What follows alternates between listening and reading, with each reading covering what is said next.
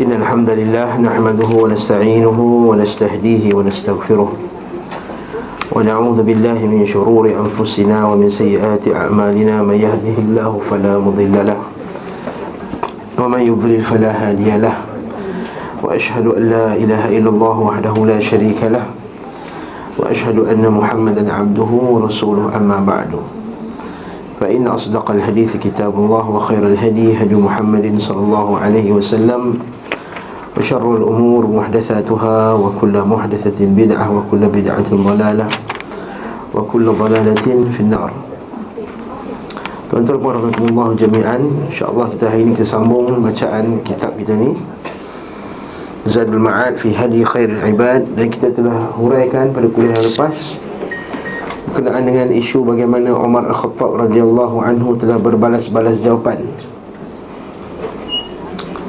dengan, dengan Abu Sufyan. Ketika perang Badar telah uh, Perang Uhud telah selesai Di hujung perang Uhud tu.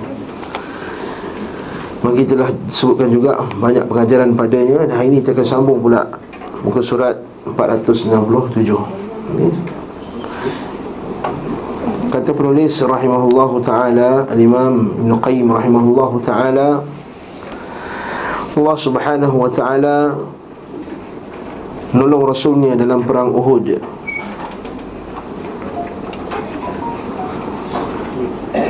Ibn Abbas berkata Tidaklah Rasulullah SAW diberi pertolongan dalam suatu kejadian Sebagaimana dia perlu diberikan pertolongan dalam perang Uhud Maksud di sini malaikat turun. Dan kita nak bincangkan dalam perang badar dulu Berkenaan dengan ayat Dalam surah Ali Imran tu kan? Walaqad nasarakumullahu bibadrin wa antum adhillah. Allah Ta'ala telah menolong kamu ketika kamu di badar. Lalu Allah Ta'ala ketika dalam perang Uhud ni Allah Ta'ala ingatkan kepada orang Islam bahawa Allah Ta'ala dah tolong kamu dalam perang badar. Jadi kalau kamu bertakwa Wa in tasbiru wa tattaku wa ya'tukum min fawrihim hadha yumdidkum rabbukum Bithalathati alafin minal malaikati munzalin. Allah Ta'ala akan turun dengan 3,000 malaikat yang turun. Sebab itulah Allah Subhanahu wa taala sebut dalam Al-Quran ini dia kata walaqad sadaqakumullahu wa'dahu idh tahussunahum bi'idnih. Sungguhnya Allah telah menepati untukmu janjinya Janji Allah ketika kamu membunuh mereka dengan izin Allah. Maksudnya kamu membunuh orang musyrikin Dalam perang Uhud tersebut Ibnu Abbas dalam perenggan ini dia kata Tidaklah Rasulullah diberi pertolongan dalam satu kejadian Sebagaimana diberikan dalam pertolongan Uhud. Maka ada orang ingkar pernyataan. Dia kata mana ada Allah Ta'ala tolong? Kalah. Lalu beliau berkata Antara aku dan engkau ada kitabullah Kata Ibn Abbas. Ini ayat ni. Ali Imran Walaqad sadaqakumullahu wa'dahu Ittahussunahum bi'izni Jadi kita kita sifatkan perang Uhud ni Kalah ke Menang ke Seri ke apa? Sebenarnya tak, tak ada siapa menang. Dua-dua pihak tak menang sebenarnya. Sebab tujuan orang musyrikin nak balas dendam. Nak bunuh Nabi Muhammad SAW Nak bunuh Abu Bakar Nak bunuh Umar Nak bunuh Uthman Dan nak menghapuskan Madinah. Sehapus-hapusnya. Tetapi berlaku tak? Tak berlaku. Jadi sebenarnya kita tak boleh sifatkan Perang Uhud tu kalah. Secara total. Walaupun banyak yang mati Tapi nak kata dia kalah secara total Itu tidak benar juga. Cuma disebabkan banyaknya kematian Maka kita anggap ketika itu buruklah kejadian pada umat Islam. Kata Allah Ta'ala kata tilkal ayyab In tamsaskum qarhun Faqad massal qawma qarhum mithluh Kata Allah Ta'ala kata dalam Quran Dan surah Ali Imran In tamsaskum qarhun Kalau kamu terasa sakit Terkena sakit Terkena kesakitan Kematian Luka Ketika dalam perang Uhud ni Faqad massal qawma qarhum mithluh Sesungguhnya Orang musyrikin juga Kena benda yang sama juga dulu Wa tilkal ayyamu nudawiluha bainan nas. Itulah dia hari yang kami putar-putarkan. Ada hari yang kita menang, ada hari yang dia menang. So dalam hadis dalam riwayat Al-Bukhari ketika Abu Sufyan pergi ke berjumpa dengan Maharaja Rom. Berjumpa dengan Maharaja Rom, Maharaja Rom kata apa? Sifatkan Bagaimana peperangan antara kamu dengannya. Abu Sufyan kata Al-harbu bainana wa bainahum sijal. Perang antara kami dengan mereka itu sijalun. Sijal itu maksudnya apa? Al-yawmu lana Ada hari kami menang Dan ada hari yang dia menang. Jadi bila Herakl Dia tengok benda tersebut. Kenyataan Abu Sufyan. Itu menunjukkan bahawa Nabi ni memang Nabi yang betul lah. Sebab manusia yang biasa je menang dan kalah dalam perangan ni. Sebab kalau dia bukan manusia, dia malaikat atau Dia takkan kalah. Kalau dia Tuhan, dia takkan kalah. Maka dia adalah manusia yang biasa Tetapi dia telah diwahyukan oleh Allah Azza wa Jalla. Tu kata Abu Sufyan kata Al-harbu bainah bainah sijal Perang antara kami dan mereka itu sijalun Ada hari kami menang, ada hari mereka Ada hari mereka menang Ada hari kami, kami kalah, ada hari mereka kalah jadi kat sini dia kata Ibnu Abbas berkata lafaz tahussu al-hassu dalam ayat ini bermakna membunuh. Sungguh kemenangan bagi Rasulullah sallallahu alaihi wasallam di awal pagi hingga terbunuhnya orang-orang musyrik sekitar tujuh atau sembilan orang. Lalu ia menyebutkan hadis selengkapnya. Itu bantuannya. Seterusnya bantuan daripada Allah Azza wa Jalla adalah merasa mengantuk dalam perang Uhud. Rasa mengantuk dia bukan rasa mengantuk tengah-tengah perang tu. Tengah-tengah perang rasa mengantuk Apa perangnya. Maksudnya bila ada senggang-senggang waktu Yang perang tak Tidak hangat Maka Allah Ta'ala bagi dia rasa mengantuk Tertidur. Maksudnya Dapat tidur yang sekejap Dan memuaskan mereka Dan menyegarkan badan mereka. Itu maksudnya. Dan menenangkan jiwa mereka Kata, penulis Kata Allah Subhanahu Wa Ta'ala menurunkan rasa mengantuk kepada mereka untuk menciptakan ketenangan dalam perang Badar dan Uhud. Rasa mengantuk dalam perangan dan saat takut menunjukkan rasa aman. Hal ini ialah berasal daripada Allah. Ada pun rasa mengantuk dalam salat serta majlis-majlis zikir dan ilmu berasal dari syaitan. Masya Allah. Ibn Qayyim ni macam duduk zaman kita. Ha? Macam dia ada kat kita. Allahul Musta'an. Contoh Contoh rasa mengantuk yang Allah tolong Masa kita pergi haji contohnya. Kan? Sebab kita terlalu penat mengantuk. Kita boleh tidur mana-mana pun. Atas pasir boleh tidur Kemah yang sempit kita boleh tidur kan? Atas beg boleh tidur Atas bas boleh tidur. Itu maksudnya Itu maksud itu mengantuk yang Allah Ta'ala tolong. Ha. Allah Ta'ala tolong jadi kalau dia rasa tak mengantuk Segar je kat Muzdalifah Kata ni lain macam ni haji? Maksudnya lain macam Mesti dia tak ikut yang sunnah punya. Ha. Saya cakap macam tu je. Mesti tak ikut yang sunnah punya. Ha. Haji tak sunnah Tak ngantuk lah malam ni. Orang yang kalau dia haji sunnah Dia ngantuk Sebab dia ikut betul-betul yang Nabi punya. Kalau ikut Nabi punya betul-betul Mesti dia ngantuk. Kata Nabi SAW Di malam Muzdalifah Nabi tidur Nyenyak sampai pagi. Sampai subuh Allahu Akbar. Rasa mengantuk dalam perang Uhud. Kalau kita buka Al-Quran Kita akan jumpa dalam surah Ali Imran Kisah ni. Tapi kita eh, buka lah Sebab kita nak cepat habis eh. Nak Ramadan ni Aku tak sempat ni eh. Rasa mengantuk dalam perang Uhud. Kita nak buka juga. Nak tengok ayat tersebut. Boleh juga kita buka Buka surah Ali Imran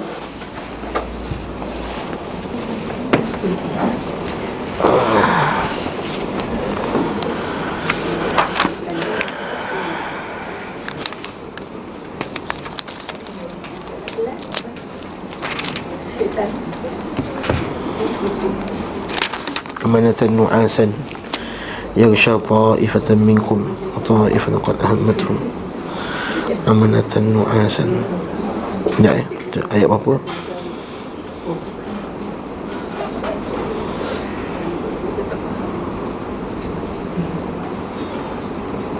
Okey. Surah Ali Imran ayat 154. Hmm. Surah Ali Imran ayat 1 lima empat.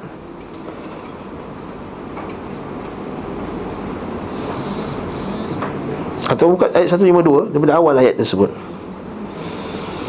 Buka ayat 152 Ini ayat dia secara komplit. Panjang. Okey. Jumpa tak ayat tu? Okey. Surah 5 ayat 152 Naam sebab-sebab kekalahan umat Islam dalam peperangan Uhud. Kalau kita buka Quran saya ni. Allah Taala berfirman walaqad sadaqakumullahu wa'dahu idh tahussunahum bi'idhni hatta idza fashiltum wa tanaza'tum fil amri wa asaytum min ba'di ma arakum ma tuhibbun.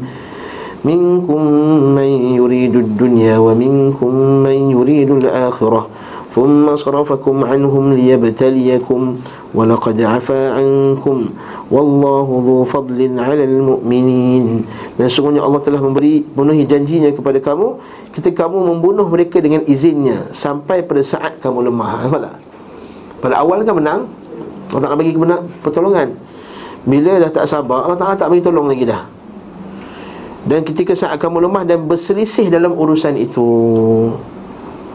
Berselisih urusan itu apa dia? Iaitu tak ikut perintah Nabi SAW Itu masuk berselisih. Maksud berselisih di sini adalah tak ikut perintah Nabi. Dalam Quran yang Allah Ta'ala cela perbuatan perselisihan itu Ialah berselisih pada wahyu. Allah Ta'ala cela. Ada pun mempertahankan hak Bantah orang yang zalim Itu sunnah. Itu itu perintah Kadang-kadang orang kata Itulah ustaz-ustaz zaman sekarang ni Bergaduh ya kerja dia. Hmm. Allah ustaz Ya memang kerja kita bergaduh dengan ahli batil Sebab apa? Sebab mereka telah bersisih daripada Quran dengan sunnah. Fala tanaza'u fatafshalu wa tadhhabari hukum. Allah dalam Quran ayat lain Fala tanaza'u Jangan kamu berselisih Jangan langgar perintah Allah. Berselisih ni bukan maksudnya Jangan kita bergaduh. Eh bergaduh tu juga tapi kalau bergaduh kerana langgar perintah Allah itu ya itu sabit. Ya? Dan menurhakai perintah Rasul sesudah Allah perlihatkan kepadamu apa yang kamu sukai. Apa yang kamu sukai ini harta kan? Allah tak nampak kamu suka dia seronok dia langgar perintah Rasul tadi. Di antara kamu ada yang menghendaki dunia Di antara kamu ada yang menghendaki akhirat. Sahabat bila dengar ayat ni Tertampar agak pipi dia Rasa macam tertampar kata sebab dia dia rasa dah keluar pegang tu ikhlas. Tapi rupanya di lubuk hatinya mereka dia rasa Kami sebenarnya kami nak dunia. Sama juga macam kita sekarang. Kita pergi mengaji, datang kelas ni.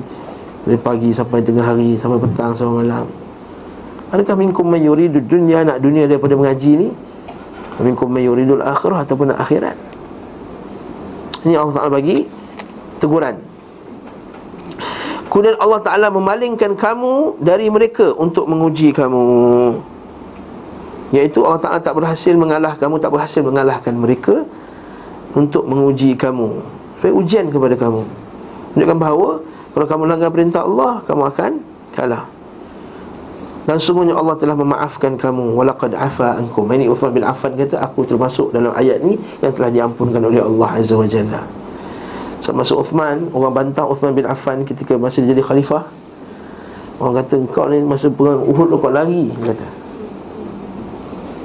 So masa kan tengah kecoh. Dan sebahagian telah keluar khabar angin bahawa Nabi.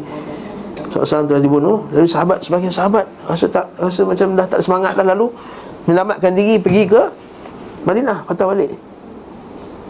Tapi Allah Ta'ala kata Walaqad afa ankum. Allah Ta'ala telah mengampunkan, mengampun, mengampunkan kamu Wallahu dhu fadlin alal mu'minin. Allah Ta'ala itu mempunyai kurnia yang dilimpahkan ke atas orang yang beriman. Ayat ni sangat banyak pengajaran. Pengajaran ni apabila orang beriman yang tersilap tu kita maafkan. Orang yang beriman yang tersilap tu kita Maafkan dia. Kalau dia tak musyrun Dia tidak berketegak. Orang kedah kata ketegak. Atau ketegak? Maksudnya degil. Ha, Ketegak kan ha, Ketegak hmm? Makhraj kena betul Q Ketegak hmm? ha? Dia ketegak Dia tak nak kedebe Dia tak nak lawan Dia nak degil Nak lawan juga Masa ketika tu Barulah kita Bantah dia ha? Kita maafkan dia Kalau dia silap Kemudian إذ تسعدون ولا تلوون على أحد والرسول يدعوكم في أخراكم فأثابكم غما بغم لكي لا تحزنوا على ما فاتكم ولا ما أصابكم والله خبير بما تعملون Ingatlah ketika kamu lari dan tidak menulis kepada seseorang pun Sebagai sahabat kan Sedang Rasul ada kat belakang lagi Dengan kawan-kawanmu yang lain memanggil kamu Rasulullah ada lagi, Rasulullah ada lagi Kenapa tus'iduna ketika Nabi panjat Perkataan istus'ilun ya, Kamu lari. Kerana, kerana itu Allah menimpakan ke atas kamu kesedihan atas kesedihan. Ha, Sebab melanggar perintah Nabi tadi. Supaya kamu jangan bersedih hati terhadap apa yang luput daripada kamu. Ha, ni. Ini tujuan Allah Ta'ala bagi, bagi kalah. Sebab apa?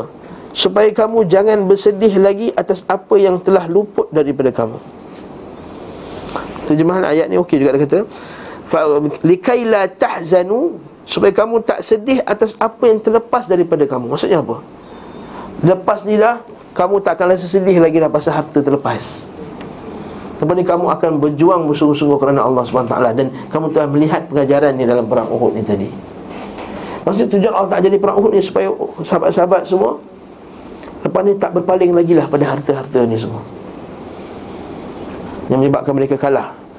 Wala ma asabakum Nak atas apa yang kamu apa yang telah tertimpa pada kamu. Dan memang fitnah harta ni fitnah paling besar.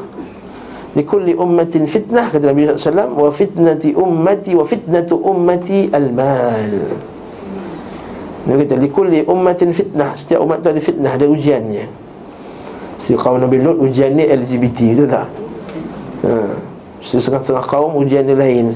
Ada pun kaum kita likulli ummatin fitnah wa fitnatu ummati al-mal fitnah umat kita harta. Nah. Suatu kita tengok. Tak ramai yang sanggup Tinggalkan kerja-kerja ni yang haram. Atau tak ramai yang sanggup Untuk peruntukkan waktu ni untuk mengaji agama ketika dia kerja. Tentu Allah Ta'ala bagi hidayah dapat datang. Kita pun Allah Ta'ala Alhamdulillah.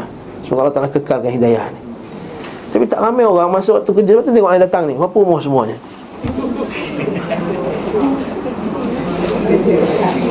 Ha.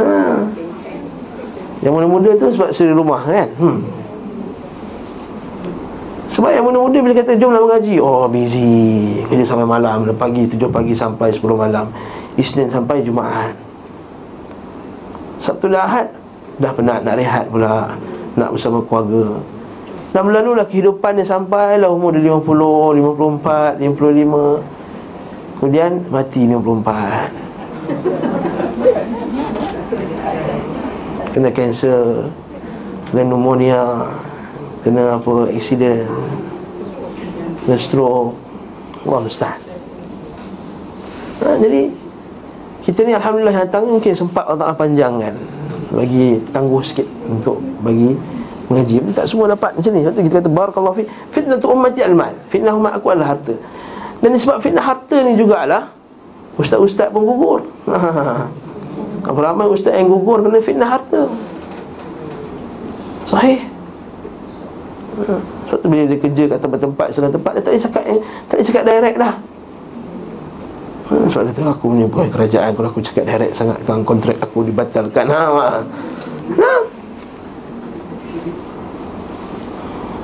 Boleh lah ustaz Ustaz kerja sen taklim.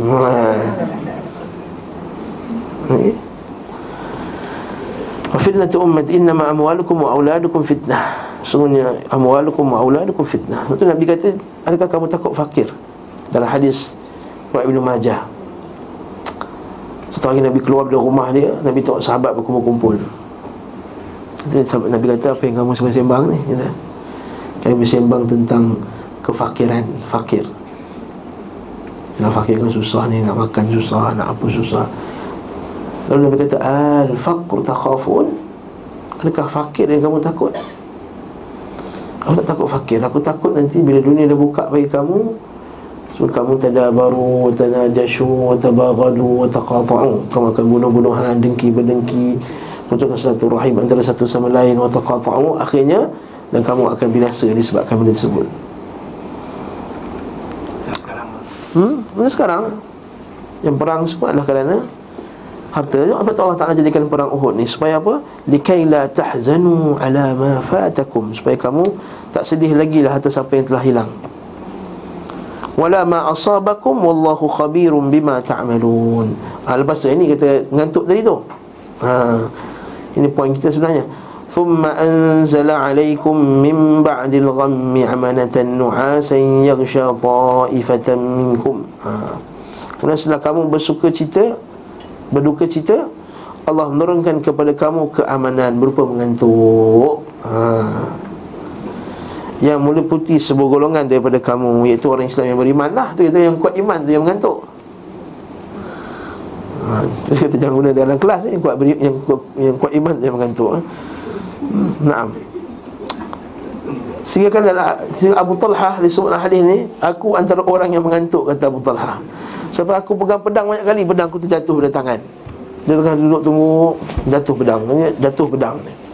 Sebab mengantuk sangat kata Abu Talha. Sedang segolongan lagi Iaitu orang munafik Atau yang ragu-ragu Telah dicemaskan oleh diri mereka sendiri.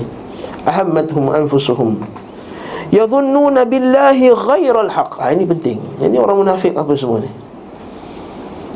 Tengok orang yang ragu-ragu imannya. Yadhunnuna billahi ghairal haq Perhatikan ayat tu. Sedangkan segolongan itu Mereka menyangka yang tidak benar kepada Allah Seperti sangkaan jahiliyah. Apa sangkaan jahiliyah dalam masuk ayat ni? Iaitu Allah Ta'ala mengalahkan mereka Dia orang sangka bahawa Rasulullah telah dihancurkan oleh orang musyrikin. Ini sangkaan buruk kepada Islam. Lepas kita tak boleh sangka buruk Yang Allah Ta'ala akan hapuskan umat ni. Jangan. Betapa, betapa kuatnya Yahudi Betapa kuatnya Israel Amerika Syarikat Tak boleh kata Orang Islam ni habis lah. Tak, Kalau menang Kalau perang takkan menang. Punya. Ha ni Yadhunnuna billahi ghairal haqq Mana iman kamu kepada ayat In tansurullah yansurkum Mana ayat kamu Walaqad nasarakumullah Bi badrin wa antum adillah mana ayat mana iman kamu kepada Wallahu fil auni al-'abdi ma kana al-'abd fil auni akhihi. Allah Nabi itu Allah Taala itu sentiasa dalam pertolongan hamba-Nya sebagaimana dia dalam pertolongan saudaranya. Itu juga sangkaan buruk kita takkan kita, Kalau kita pakai Islam kat Malaysia ni Takkan berjaya lah. Ha, Itu sangkaan buruk. Yadhunnuna billahi ghairal haqqi Dhannal jahiliyah.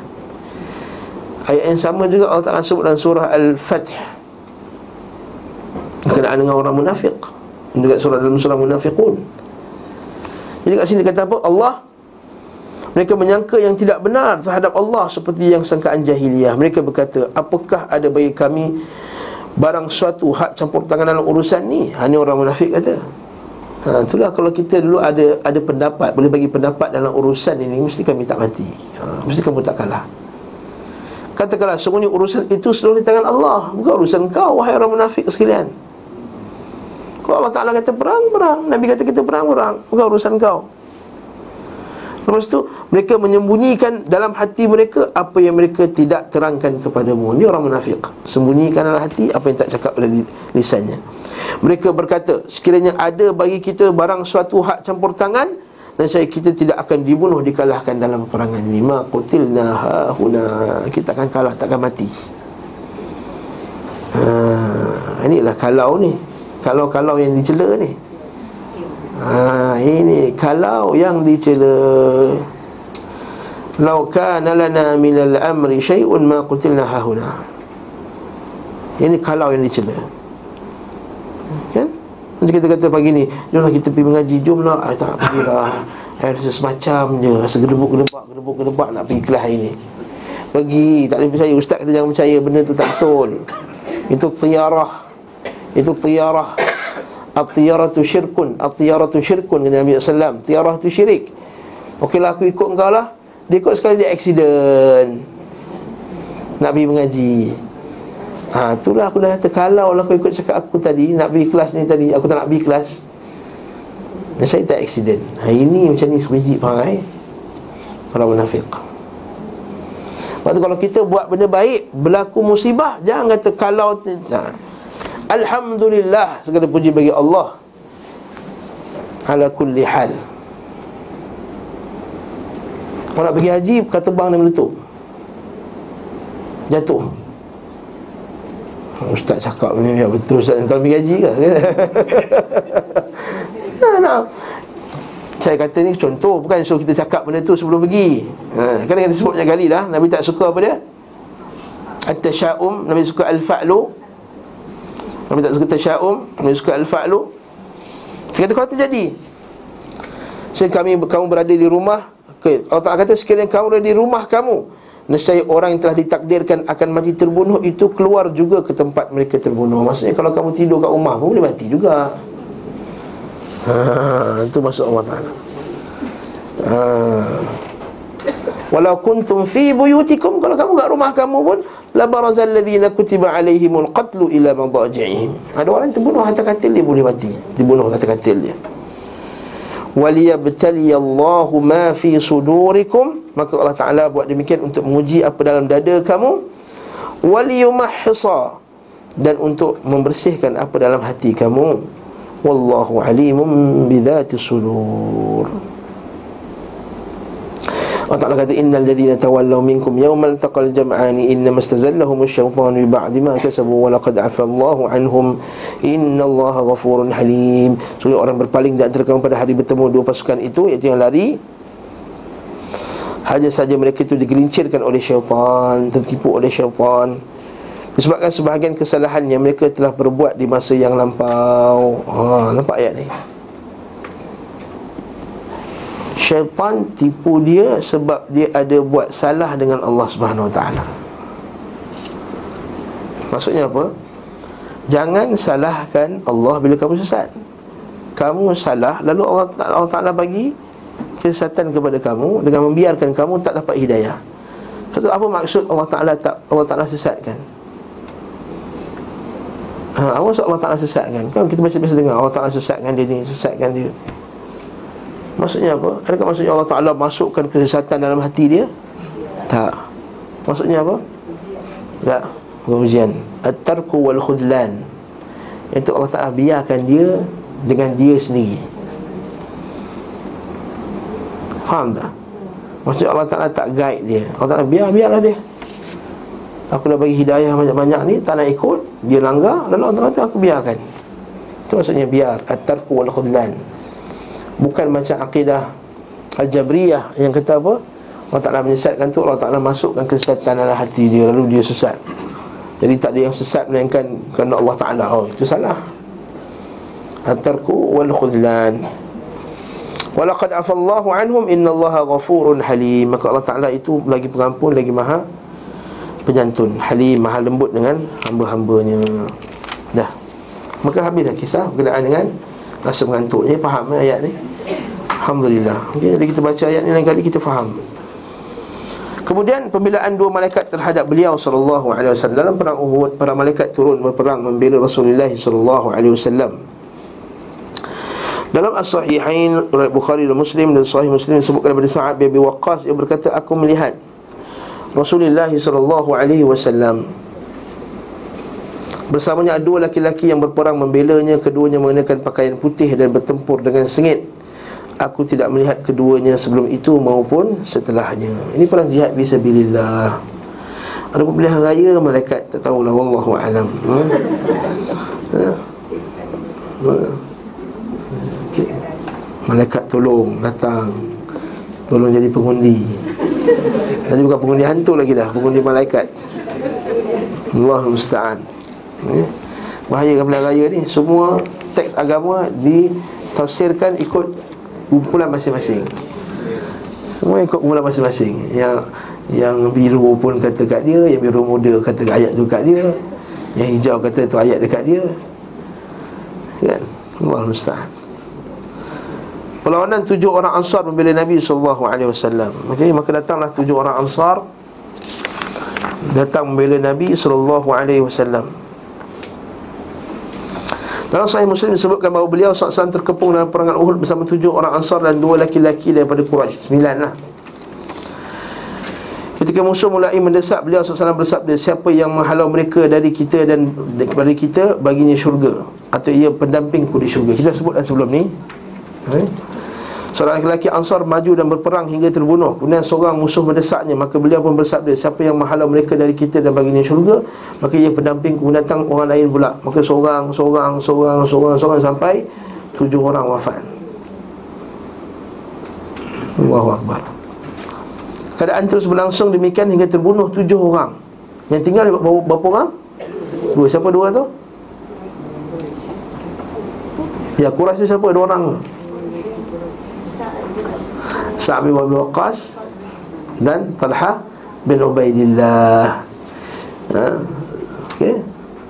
Sa'ad bin Abi Waqqas dan Talha bin Ubaidillah. Ha? Yang saya pernah sebut dalam, saya sebut dalam kuliah lepas ha, Talha dengan Sa'ad yang kekal dengan Nabi SAW Sampai sahabat-sahabat lain datang balik Lepas tu bawa Abu Bakar, Umar Datang Kemudian Abu Dujanah datang dan seumpama dengannya okey? Lalu dalam keadaan tersebut nabi kata sungguh kita tidak berlaku adil terhadap sahabat-sahabat kita. Dan riwayat yang lain pula sungguh sahabat-sahabat kita tidak berlaku adil kepada kita. Apabila dibaca sungguhnya kita tidak berlaku adil terhadap sahabat-sahabat kita Maknanya kaum Ansar tampil satu persatu hingga terbunuh semuanya. Sementara kedua orang Quraisy tidak tampil ha, Itu maksudnya. Tak fair lah Nasib orang Quraisy eh, Ansar dia yang keluar Orang Madinah. Orang Quraisy tak ke depan. Sedangkan kalau kita baca Sungguh sahabat-sahabat kita tidak berlaku adil kepada kita. Bahawa yang dimaksudkan adalah sahabat-sahabat yang menjauh daripada Rasulullah SAW Ini kalau bahagian yang tafsiran yang kedua ni lebih kena dengan ayat Quran yang kita baca tadi. Ingat tak tadi? Istus'iduna wala talu. Kita kamu pergi dan kamu tidak berpaling lagi sedangkan Rasulullah kat belakang memanggil-manggil kamu. Kalau ini maksud adalah sahabat-sahabat yang menjauh dari Rasulullah SAW sehingga beliau SAW terisolir, isolated lah, yang terasing. Ha, terasing, terisolir. Hmm. Indonesia ni kan canggih bahasa dia. Jadi dia isolate dia isolate lah dia isolated. Maksudnya Nabi SAW dah dah bersorangan kat situ. Satu satu grup yang kecil bersama dengan Nabi SAW dalam satu pasukan kecil akhirnya mereka dibunuh satu persatu. Sehingga mereka tidak berlaku adil terhadap Rasulullah SAW serta orang yang bersama-sama dengannya Kemudian perlindungan Talha terhadap beliau SAW dan pencabutan mata rantai topi baja, topi besi dari pipi beliau sallallahu alaihi wasallam dan Abu Ubaidah oleh Abu Ubaidah. Dalam sahih Ibn Hibban disebutkan daripada Aisyah radhiyallahu anha ia berkata, aku Abu Bakar As-Siddiq berkata, ketika perang Uhud semua yang berpencar dari sisi Nabi sallallahu alaihi wasallam, maksudnya berpencar semua berserak lari dari Nabi sallallahu alaihi wasallam. Maka akulah orang yang pertama kembali kepada beliau sallallahu alaihi wasallam. Maka ah, Nabi lah eh, Abu Bakar lah orang pertama kembali. Pertama di sini Maksudnya pertama daripada orang yang jauh dari Nabi. Sebab masa tu sentiasa ada Talhah dan Abu Ubaidillah. Abu Ubaidah Al-Jarrah. Yang Afwan Sa'ad bin Waqqas. Sa'ad bin Waqqas dengan Talhah. Eh? Kena faham tu. Bukan maksudnya pertama Maksudnya Nabi tak ada orang langsung protect dia. Tak Maksud Abu Bakar As-Siddiq Aku orang yang pertama tu Maksud aku orang pertama Setelah orang semua Berserakan Ketika perang kelang kabut masa tu. Maka aku melihat di hadapannya seorang lelaki yang tengah berperang dan melindunginya. Aku berkata, ku harap ia adalah Talhah. Talhah bin Ubaidillah. Ayah dan ibuku sebagai tebusan baginya.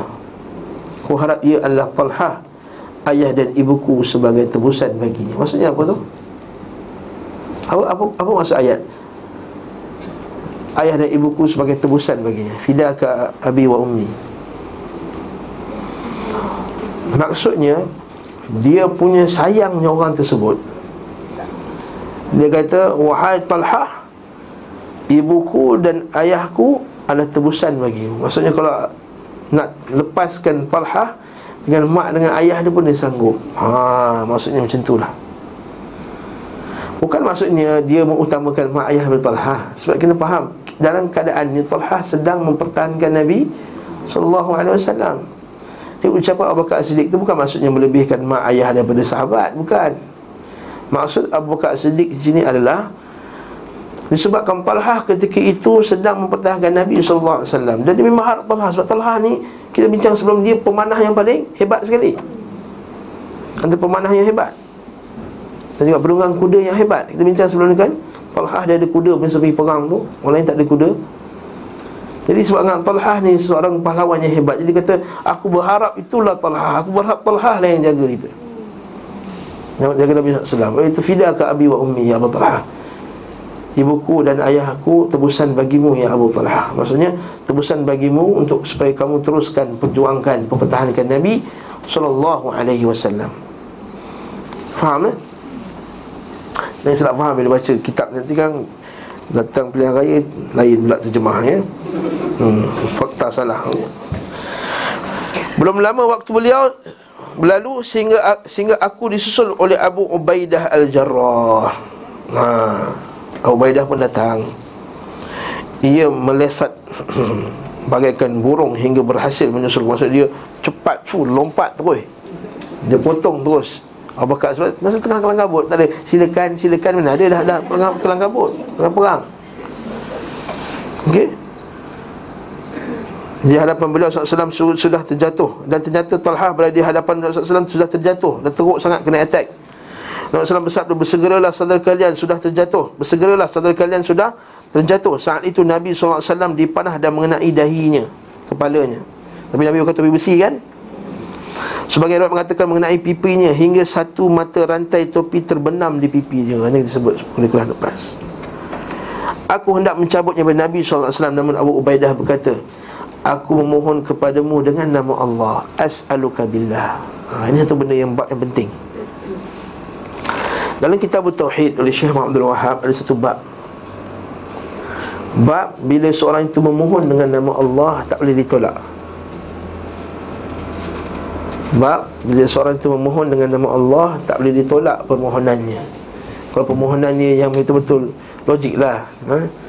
Jangan pula aku mohon kau nama Allah bagilah kereta tu. Ha, Kita Mercedes tu. Itu Itu bukan. Nah, Itu itu main-main Kau tu dalam bab tu Bab selepas tu pula Jangan bermain-main dengan sumpah dengan nama Allah Tidak mohon dengan nama Allah Melainkan syurga Jadi kat sini kata Aku mohon kepadamu dengan nama Allah As'aluka billah Wahai Abu Bakar Siddiq Hendaklah engkau meninggalkannya untuk Maksudnya Biarlah aku yang buat Wahai Abu Bakar Siddiq kerana sayangnya kepada Nabi dan juga pada Umar kepada kepada Abu Bakar Siddiq. Sebab nak cabut tu bukan senang. Lagi-lagi kita akan tengok eh.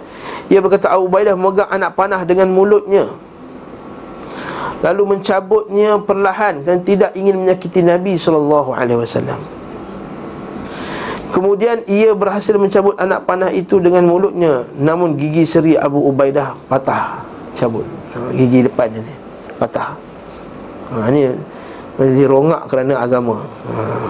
Sanggup menjadi rongak kerana agama Oh, kau perempuan gigi kan? Oh, lelaki tak kisah rongak. Ha. Kau perempuan rongak dia. Rongak kerana agama. Nah, Allahu Akbar. Allahu Akbar. Ha? Okey, kita panas sikit tak sanggup Ni rongak pula. Hmm. Cuba kalau mati ekor sen taklim Minta kelas 15 minit Ustaz 15 minit cukup Ustaz balik. Ha? Ataupun tak elektrik Cancel kelas Ada sanggup kata Tak elektrik tak apa Ustaz Kita beli lilin Kita mengaji hmm. Mesti tutup Jasa taklim je eh? Ustaz Ustaz tak dapat Allah Ustaz Allah Akbar hmm. Ia mengambilnya lalu menariknya perlahan hingga mencabutnya Sampai gigi Abu Ubaidah yang satu lagi pun terlepas Cabut Rasulullah SAW bersabda Bersegeralah kalian Saudara kalian telah jatuh Ia berkata kami mendatangi Talha untuk membantunya Dan telah ditimpa belasan tebasan pedang. Allahu Akbar. Kemudian anak panah saat Saat pula dia terus memanah. Dan kitab Maghazi Al-Umawi Disebutkan bahawa kaum musyrikin naik ke atas gunung. Maka Rasulullah SAW bersabda kepada Sa'ad Jauhkan mereka. Yang ini usirlah mereka Sebab kalau naik lagi bahaya. Okay Bagaimana aku menjauhkan mereka sementara aku sendirian kata Sa'ad Dia mengucapkan hal itu tiga kali Maka Sa'ad mengambil anak panah dari tempatnya Lalu memanah seorang di antara mereka dan berhasil membunuhnya. Dia berkata kemudian aku mengambil panahku dan aku mengenalnya. Bu'il anak panah yang telah dilepaskan tadi Lalu aku panah salah seorang mereka dan berhasil membunuhnya. Aku mengambil, maksudnya panah mati. Dia pergi ambil panah balik. Mati masih panah dah habis.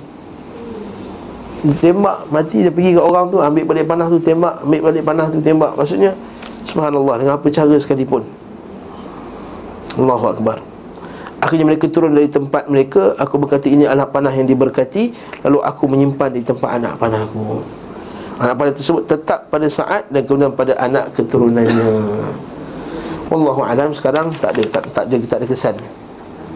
Tak dapat dikesan. Kemudian Ali dan Fatimah mencuci mencuci luka Nabi sallallahu alaihi wasallam. Dalam as-sahihain disebutkan daripada Abu Hazim. Sesungguhnya ia ditanya tentang luka Nabi wasallam maka ia berkata demi Allah sungguh aku mengetahui siapa yang mencuci luka Rasulullah wasallam dan siapa yang menuangkan air serta apa yang digunakan untuk mengobatinya. Fatimah putri beliau wasallam mencucinya. Jadi wanita dalam perangai ikut juga tapi sebagai nurse. Ha. Waktu nurse pertama dalam Islam Rufaidah tu kan. Ya? Dan Ali bin Abi Talib menuangkan air dari al-mijan bekaslah. Ketika Fatimah melihat bahawa air tidak memberi pengaruh bagi darah melainkan semakin banyak keluar, maka Nabi dia pun ambil sepotong tikar lalu membakarnya dan ia menempelkannya di luka hingga tanda darah itu berhenti. Allahu akbar. Okay. Kemudian barulah turun ayat yang kita sebutkan di kuliah yang lepas juga Turunnya firman Allah Tidak ada campur tanganmu sedikit pun dalam urusan ini Dalam kitab Al-Sahih Itu saya Bukhari Disebutkan semua gigi Nabi SAW patah dan kepalanya terluka Sujja Ra'suhu Maka beliau SAW mengusap darah dari kepalanya Bagaimana beruntung. Kaifa yaflahul qawm Sajju nabiyahum. Ya, Dan telah mematahkan Dan telah mematahkan giginya Sementara ia mendakwahi mereka. So Nabi kata apa? Macam mana Allah Ta'ala nak bagi kejayaan pada kaum ni? Lalu Allah Ta'ala tegur. Tidak ada campur tangan Sedikit pun dalam urusan. Yang kita sebut kuliah lepas kan? Hmm? Dan itu bukan urusan kau Wahai Muhammad. Sebenarnya Allah Ta'ala nak, nak taubat mereka Ataupun Allah Ta'ala nak mengazab mereka. Itu bukan urusan Urusan kau Muhammad Berjihad bisabilillah Ikut perintah Allah Azza wa Jalla ha, Oleh itu kita kena faham lah Masalah-masalah ni Itu kita jangan sedap orang Bila dia Okay, tak tak ikut kita terus kita kapirkan dia. Ha, neraka lah kau ni tak ikut dah habis lah. Ha, kalau dalam masalah agama jadi, macam ni jihad fisabilillah pun. Apatah lagi parti. Ha, siapa tak ikut parti kami sesat. La haula quwwata illa billah. Tak masuk parti sekian, parti biru pekat, khawarij. Tak ikut parti hijau, tak nak memenangkan Islam. Tak masuk parti sekian, bersekongkol dengan orang yang batil. Ha, macam-macam. Allah musta'an Sikit Anas bin Nadar Boleh explain boleh tak ni Bagaimana beruntung satu kaum yang melukai kepala Nabi ni ha. Sementara ia mendakwahi mereka Maksudnya macam mana kaum tersebut boleh berjaya Nabi dia dakwah kat dia Dia pergi lukakan balik Nabi tersebut Ha maksudnya Nabi pergi dakwah kat orang baik-baik Cakap ajak kepada Islam Orang pergi nak bunuh Nabi SAW Sedangkan bukannya Nabi bukannya nak ambil harta orang pun La as'alukum la as'alukum min ajr. In ajra illa 'ala Allah. Aku tak minta upah pun aku mengajar ni. Kata kata Nabi. Kullu as'alukum alaihi min ajr. Aku tak minta upah, aku tak minta duit, aku tak minta jawatan pun. Sebab tu dakwah ni bukan minta jawatan. Kalau dakwah minta jawatan itu bukan dakwah. Kalau nak dapat jawatan untuk nak menangkan Islam itu bukan dakwah. Jadi fitnah. Betul tak? Yang pakai-pakai serban apa semua ni Kami ini masuk dalam pertandingan ni Supaya untuk memenangkan Islam Jadi bagilah kami jawatan Ha, tak jadi Tak jadi Dakwah bukan dengan, dengan jawatan. Maka setengah orang dapat jawatan pun Negeri ni banyak lagi syirik dan khurafat. Bida'ah bertebaran kat negeri tersebut. Tak nak sebutlah negeri mana. Umum je lah ni. Ha? Dakwah bukannya dengan jawatan. Bila dapat jawatan Kita disibukkan dengan benda lain. Nak buat longkang Nak buat sekolah Nak rasmikan PIBG masa dakwahnya. Serban ha, Nah Kitab-kitab pun ditinggalkan. Dulu mengajar kitab Sekarang tak mengajar kitab lagi dah. Sibuk rasmi sana, rasmi sini. Program sana, program sini. Ini bukan dakwah. Dakwah ni mengajar. Jadi orang ada ilmu Bukan tugas itu Itu bagi pada orang sia-siun Orang politician. Yes bagi dia. Dia buat kerja tu. Kita nasihat dia Ini mengaji kitab Apa semua buka kitab dia Kemudian dah sibuk kan? Bayangkan kalau kita ni Jadi Sibuk dengan dengan dengan kempen-kempen ni Bila macam nak baca kitab? Tak baca dah kitab. Wallahi tak baca dah kitab. Betapa ramai yang kita kenal ustaz-ustaz Yang masuk politik dah tak baca kitab lah Illa qalilan minhum. Melainkan sikit dia di kalangan mereka. Tak ubah pun perangai orang Ah, Ini dakwah, dakwah. Ini dakwah kita buat macam ni lagi bagus. Ajak satu hari datang muka baru. Satu hari datang muka baru. Lagi bagus. Ha? Biarlah satu salah ustaz lambat. Salah politik sekali seribu. Ha. Naam, dakwah Nabi macam tu. Kalau ramai, masa itu kan dakwah Nabi. Kalau ramai suka dakwah ni eh, Itu bukan bukannya fitrahnya dakwah ni. Kalau ramai suka Macam katakanlah sekali ceramah Sekali macam konsert Woodstock tu. Hmm. Maka itu pelik lah tu. Maksudnya orang bukan ilmu. Ah, Naam. Cakap dia sedap sebelum Apa dia? Cakap dia sedap. Ha, cakap memang degar-degar Kempen sini, kumpat sini kan? Allahul Musta'an Allahul Musta'an. Allahul Musta'an. Okay? Ketika kaum muslimin terkum, ter, terpukul mundur Anas bin Nadar tetap exist oh, Tetap wujud lah Maksudnya ada kat situ Ha, kalau macam kita Arab, kita Indonesia ni kena kena biasa dengar kajian-kajian dalam bahasa Indonesia eh? Kena ada kita Arab lah tu kena ada kita Arab ni Kalau tak ada kita Arab ni tak mampu juga nak nak nak, nak ni terjemah ni. Dia kata ya Allah. Ha, dia kata ya Allah aku mengajukan uzur kepadamu atas apa yang mereka lakukan dan aku berlepas dirimu atas apa yang dilakukan oleh mereka pula. Ya Allah, aku minta ampun bagi padamu ya Allah bagi pihak grup ni. Itu apa? Grup sahabat Nabi yang lari. Dan aku berlepas diri pula daripada perbuatan grup ni Iaitu grup mana? Orang musyrikin ya? Aku berlepas diri daripada apa yang dilakukan oleh orang musyrikin Naam okay. Apa dia punya Arab dia?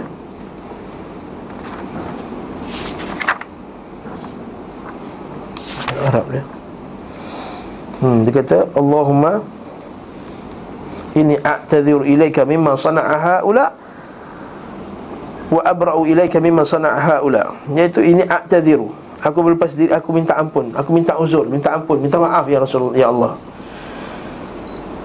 Ya Allah ampunkanlah, maafkanlah kepada sahabat-sahabatku Yang lakukan oleh orang ni. Dan wa, ab, wa abra'u ilaika Dan aku wa abra'u ilaika Dan aku berlepas diri Kepada kamu daripada golongan-golongan yang Ha'ula dilakukan oleh golongan sedemikian. Sebab apa? Sebab sebagainya lari kan ketika perang tersebut. Lalu dia kata Ya Allah aku mengajukan uzur padamu atas apa yang mereka lakukan. Sa'ad bin Mu'ad bertemu dengannya. Dan dia berkata Mau ke mana wahai Abu Umar Ini dia punya kunyahnya Aina ya Aba Umar? Nak ke mana wahai Abu Umar? Faqala Anas. Anas bin Nadar kata Sungguh semerbak aroma syurga wahai Sa'ad. Sungguh aku mendapatinya di lering-lering. Oh, dia bau bauan syurga. Nah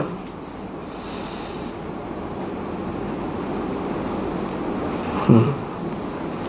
Dia bau bauan syurga yang wangi Dan dia berlalu pergi dan berperang melawan musuh sehingga terbunuh. Ia tak lagi diketahui sehingga dikenali oleh saudara perempuannya dari jari jemari. Maksudnya mayat dia hancur. Hmm, Berjihad dengan tangan-tangan jari-jari dia dikenal. Di badannya ada 80 luka tusukan. Allahu Akbar. 80 tusukan jihad. Bismillah. Allahu Akbar. Okay? dengan tebasan pedang dan tancapan panah lah semua. Pedang, panah, perang masa zaman tu kan? Macam sekarang bom apa semua. Habis beranjak siang waktu petang kaum muslimin mengalami kekalahan seperti telah dijelaskan lalu iblis berteriak wahai hamba Allah semoga Allah menghinakan kalian. Bangkitlah dari kekalahan dan bersikap gagahlah terhadap musuh. Ini seruan syaitan kepada orang musyrikin bukan kepada orang Islam. Ha, wahai hamba Allah Ya ibadallah Hamba Allah. Ha, Masya Allah Orang musyrikin sangka dia berjuang untuk Islam Untuk bukan untuk Islam Untuk untuk Tuhan dia. Allahu Akbar Ini bahaya bid'ah. Ini bahaya bid'ah. Orang bid'ah ni bila dia buat benda yang batil Dia sangka dia berjuang untuk Allah. Allahu Akbar. Wahai hamba-hamba Allah Sebab kita tengok semua guru-guru yang batil Semua pakai nama Allah. Semoga Allah menghinakan kalian. Bangkitlah dari kekalahan Dan bersikaplah gagahlah menghadapi musuh. Kaum muslimin membunuh ayah dari Huzaifah dan mereka mengira ia masih musyrik. Huzaifah melihat ayahnya sedang dikepung kaum muslimin untuk dibunuh kerana mereka mengira ia termasuk orang musyrikin. Hmm. Nahum yadhunnuna yadhunnunahu minal musyrikin. Disangka dia masih lagi orang musyrikin. Ia berkata wahai hamba-hamba Allah ya ibadallah abi wahai wahai hamba Allah itu ayahku itu ayahku. Dan mereka tidak mendengar jelas kataan Huzaifah tak dengar suara eh perang Hingga mereka membunuh ayahnya Ia berkata Semoga Allah mengampuni kalian Nampak Allahu Akbar. Sebab di tengah jihad Bismillah. Bukan senang eh Nak orang nak maafkan orang yang telah bunuh ayahnya. Allahu Akbar. Lalu Rasulullah hendak membayar diatnya. Namun Huzaifah kata Aku sudah mensedekahkan diatnya kepada kaum muslimin. Allahu Akbar. Diat pun tak nak ambil. Sebab dia tahu Masa tu tengah dalam Berkecamuk perang. Jadi tahu orang Islam tak bersalah. Orang Islam memang nak bersedia berjihad. Hal ini semakin menambah kebaikan bagi Huzaifah di sisi Nabi Sallallahu alaihi wasallam. Kan kita sebut sebelum ni Dan tidaklah ketika lepas tu Jabah Huzaifah maafkan tu Sentiasa berlaku benda yang baik kepada Huzaifah al-Yaman. Sampai dia mati. Sampaikan salamku kepada Sa'ad bin Rabi' Ini satu lagi syuhada. Zaid bin Thabit berkata Rasulullah SAW mengutusku pada perang Uhud untuk mencari Sa'ad bin Rabi' Beliau bersabda kepadaku Jika engkau melihatnya Sampaikanlah salam dariku Dan katakan kepadanya Apa yang engkau rasakan. Ia berkata Aku pun berkeliling Di antara orang-orang yang terbunuh Dan berhasil menemukannya Di saat-saat nafas yang terakhir. Di badannya terdapat 70 luka tusukan tombak Tebasan pedang dan cacapan anak panah. Aku berkata Wahai saat Sungguhnya Rasulullah SAW menyampaikan salam kepadamu Beliau berkata kepadamu Bagaimana perasaan kamu? Ha, Ini Nabi SAW tanya tadi kan? Dia kata Salam kembali untuk Rasulullah SAW Katakan kepadanya Wahai Rasulullah Aku mendapati aroma syurga. Katakan juga kepada kaumku Al-Ansar Tidak ada uzur bagi kalian di sisi Allah. Ha, nampak? Ni? Dia bagi semangat lagi. Tak ada uzur bagi kalian. Jika ada yang lolos Yang boleh menyakiti Rasulullah SAW Sedangkan di antara kalian ada mata yang masih berkedip Masya Allah Maksudnya ada mata masih tengah hidup lagi Tak boleh kamu biarkan Nabi SAW disakiti. Maksudnya, maksudnya dah nak, nak, nak wafat tu pun Yang dipikirkan ialah Rasulullah SAW Dia tak fikir harta dia, anak dia Rumah dia Itu seumpama dengannya. Dan ketika itulah turunnya ayat Tidaklah Muhammad itu melainkan Rasul.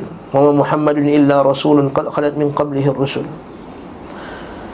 Seorang lelaki dari kaum muhajirin melewati seorang lelaki ansar yang darahnya bercucuran. Dia berkata, Wahai fulan Apakah kau tahu bahawa Muhammad SAW telah dibunuh? Lelaki ansar itu berkata, jika benar ia telah dibunuh Semua dia telah menyampaikan Berperanglah membela agama kalian. Maksudnya kalau Nabi dah wafat Dia dah buat kerja Nabi. Nabi dah buat kerja dia. Sekarang kerja kita Berperanglah. Akhirnya turunlah ayat surah Muhammad, surah Ali Imran. Kita buka surah ni sekali lagi Buka surah Ali Imran Ayat 142 Dekat-dekatkan tadi juga.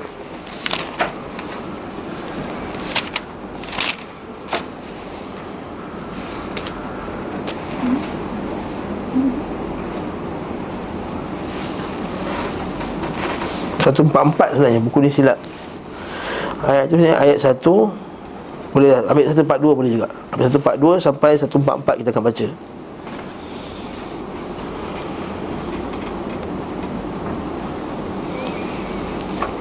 ayat 144 tu. Nampak tak?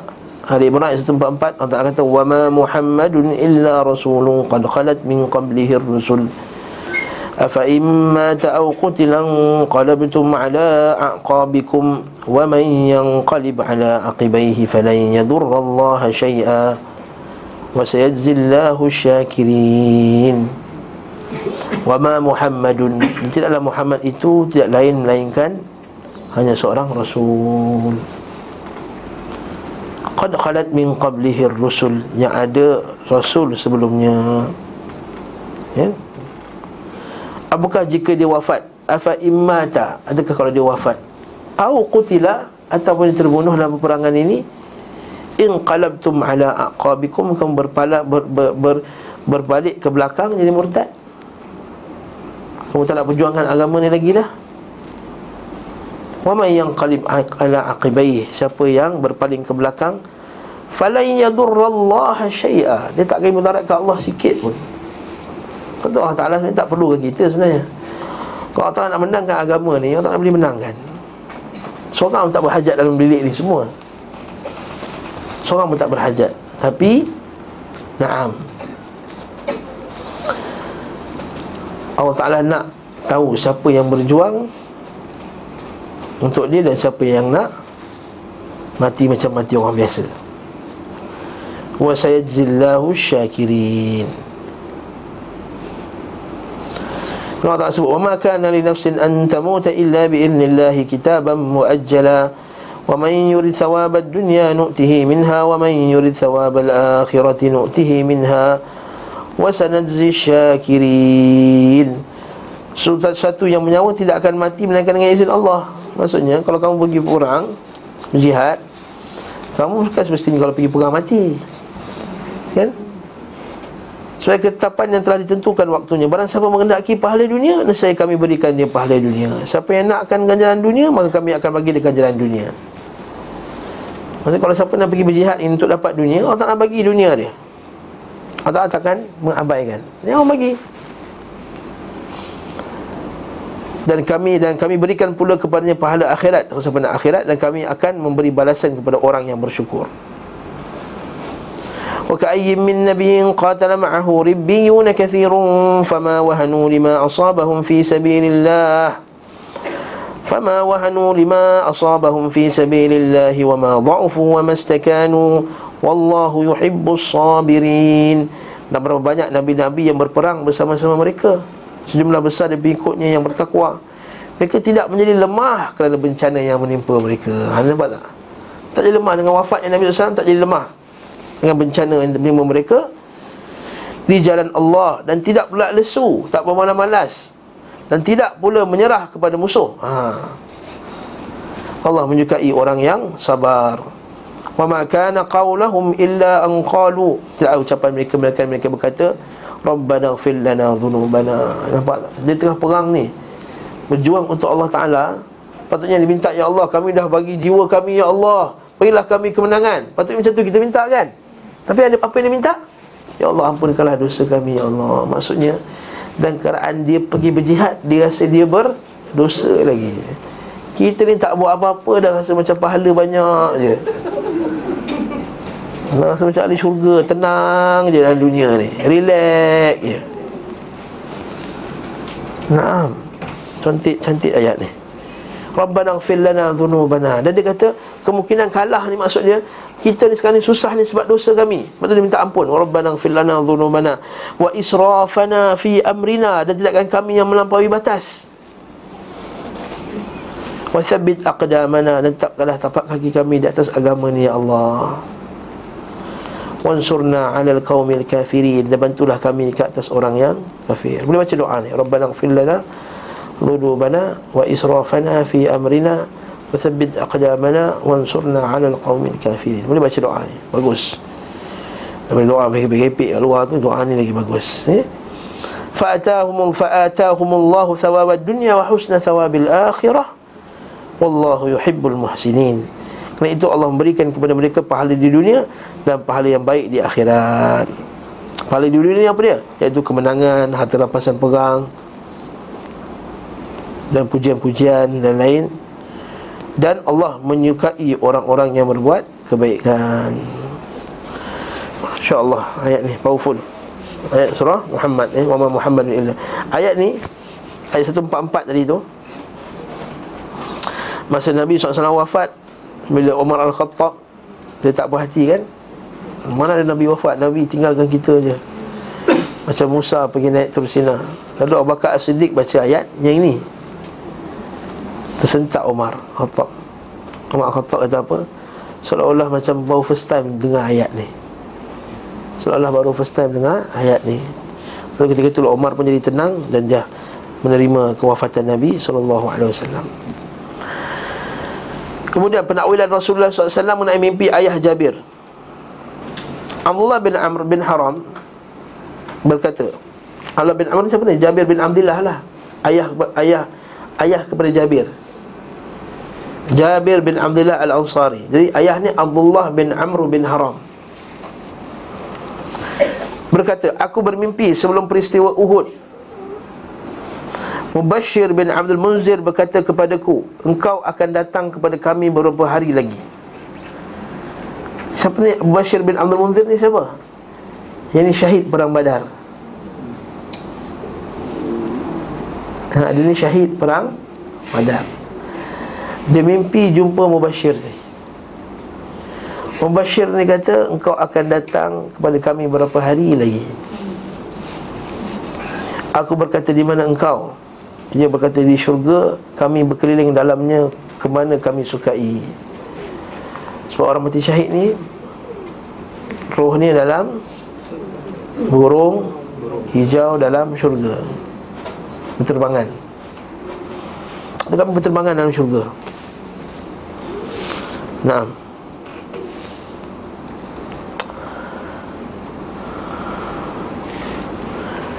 Aku berkata kepadanya Bukankah engkau terbunuh dalam perang badar? Dia jawab benar.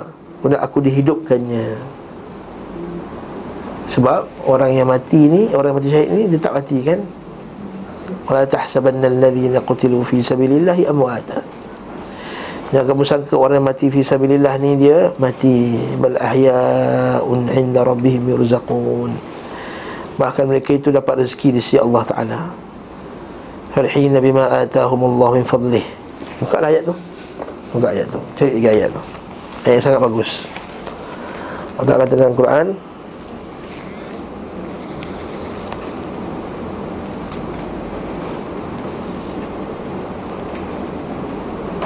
Ali Imran ayat 170 Ali Imran ayat 170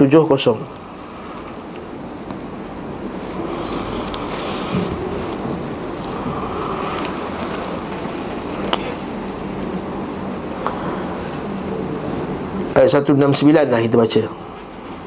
Hmm. Ali Imran ayat 169 Ini betul ayat dia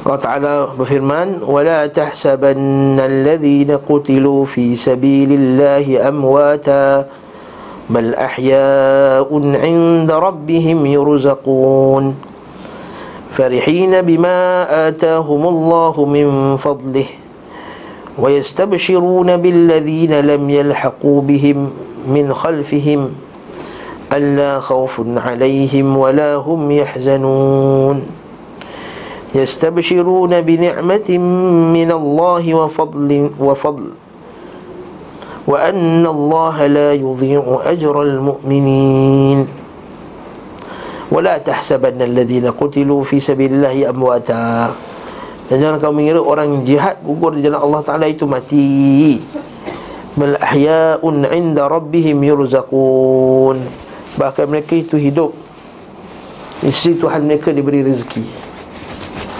ya. Ada setengah orang kuburi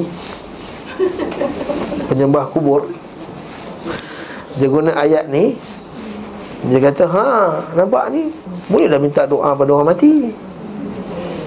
Minta tolong sebab dia hidup lagi. Macam kita minta tolong pada orang hidup. Lalu orang Arab Badui tu kata Apa bengong kau ni? Kata. Orang itu yurzakun ke yarzukun dia mendapat rezeki ke dia diberi rezeki? Dia diberi rezeki yang kau minta rezeki kat dapat yurzaqun dia diberi rezeki. Jadi mintalah yang beri rezeki tu. Maksudnya kalau dia pakai ayat ni pun tak kena juga yurzaqun Allahu akbar cantik ayat ni. Farihina bima atahumullah min fadlih. Mereka bergembira disebabkan kurnia Allah diberikan kepada mereka wa yastabshiruna billadzina lam yalhaqu bihim dan mereka bergirang hati terhadap orang yang masih tinggal di belakang mereka yang belum menyusul mereka. Maksudnya apa? Maksudnya dia tak sabar nak bagi tahu. Aku nak bagi tahu orang yang belum mati ni yang berjihad ni jangan takut jangan takut. Allah khaufun alaihim walahum yahzanun. Bahawa tidak ada kekhawatiran terhadap mereka tidak pula mereka bersedih hati. Jadi jangan takut fi sabilillah. Okey yastabshiruna bi ni'matin min Allah mereka bergirang hati dengan nikmat dan kurnia yang Allah yang, yang besar Allah Taala bagikan pada mereka. Wa anna Allah la yudhi'u ajral mu'minin. Dan Allah Taala tak Persisiakan apa yang Ganjaran orang yang beriman. Alladzina istajabu lillahi war rasuli min ba'di ma asabakumul qarh lilladzina ahsanu minhum wattaqau ajrun azim. Itu orang mentaati perintah Allah dan Rasulnya sudah mereka mendapat luka dalam perang Uhud. Nah terus taat perintah Allah walaupun luka-luka tadi kan. Bagi orang yang berbuat kebaikan antara mereka bertakwa eh, bagi mereka dan yang bertakwa ada pahala yang besar. Alladzina qala lahumun nasu innan nasa qad jama'u lakum fakhshawhum fazadahum imana وقالوا حسبنا الله ونعم الوكيل Iaitu orang yang mentaati Allah dan Rasul Yang kepada mereka ada orang-orang yang mengatakan Sungguhnya manusia telah mengumpul pasukan Semua dah kumpul nak hancurkan kamu hmm. Mereka kata apa? Fazadahum imana Bertambah tambah iman lagi Bukan tambah takut Tak apa nak lawan-lawan Fazadahum imanan Dia kata Waqalu mereka berkata hasbunallahu wa ni'mal wakil. Uh, bila kita baca ni barulah kita faham. Barulah rasa feel hasbunallahu wa ni'mal wakil. Ini menasyid hasbunallahu wa ni'mal wakil wa ni'mal maula. Apa? Hmm. Hmm. tak? Ini ayat ni jihad Fisabilillah Sebab hasbunallah wa ni'mal wakil Semangat bukan macam ni Yang lembik nyanyi macam tu eh, eh, eh, eh, eh. Allahu Akbar. Ayat ni jihad. Semangat Betul kita sebut Hasbunallah ni'mal wakil Bukan rasa lemah. Jadi lagi kuat. Ha, Saya ingat ni satu, satu kejadian Satu ustaz kita Saya tak sebut ustaz mana lah ya? Dia mengajar saya taklim ni. Nak pergi ber, berdebat dengan Orang ASQ masa tu. Tak Ustaz ni Masya Allah Panjang-panjang perjalanan tu Duduk tu Hasbunallah wa ni'mal wakil Hasbunallah wa ni'mal wakil Hasbunallah wa ni'mal wakil. Dia nak apa Nak kuatkan semangatnya Untuk nak bertemu dengan Ahli bid'ah Nak berdebat berdepan Allahu Akbar. Allahu Akbar. Hasbunallah wa ni'mal wakil. Wallahu ta'ala alam bisawab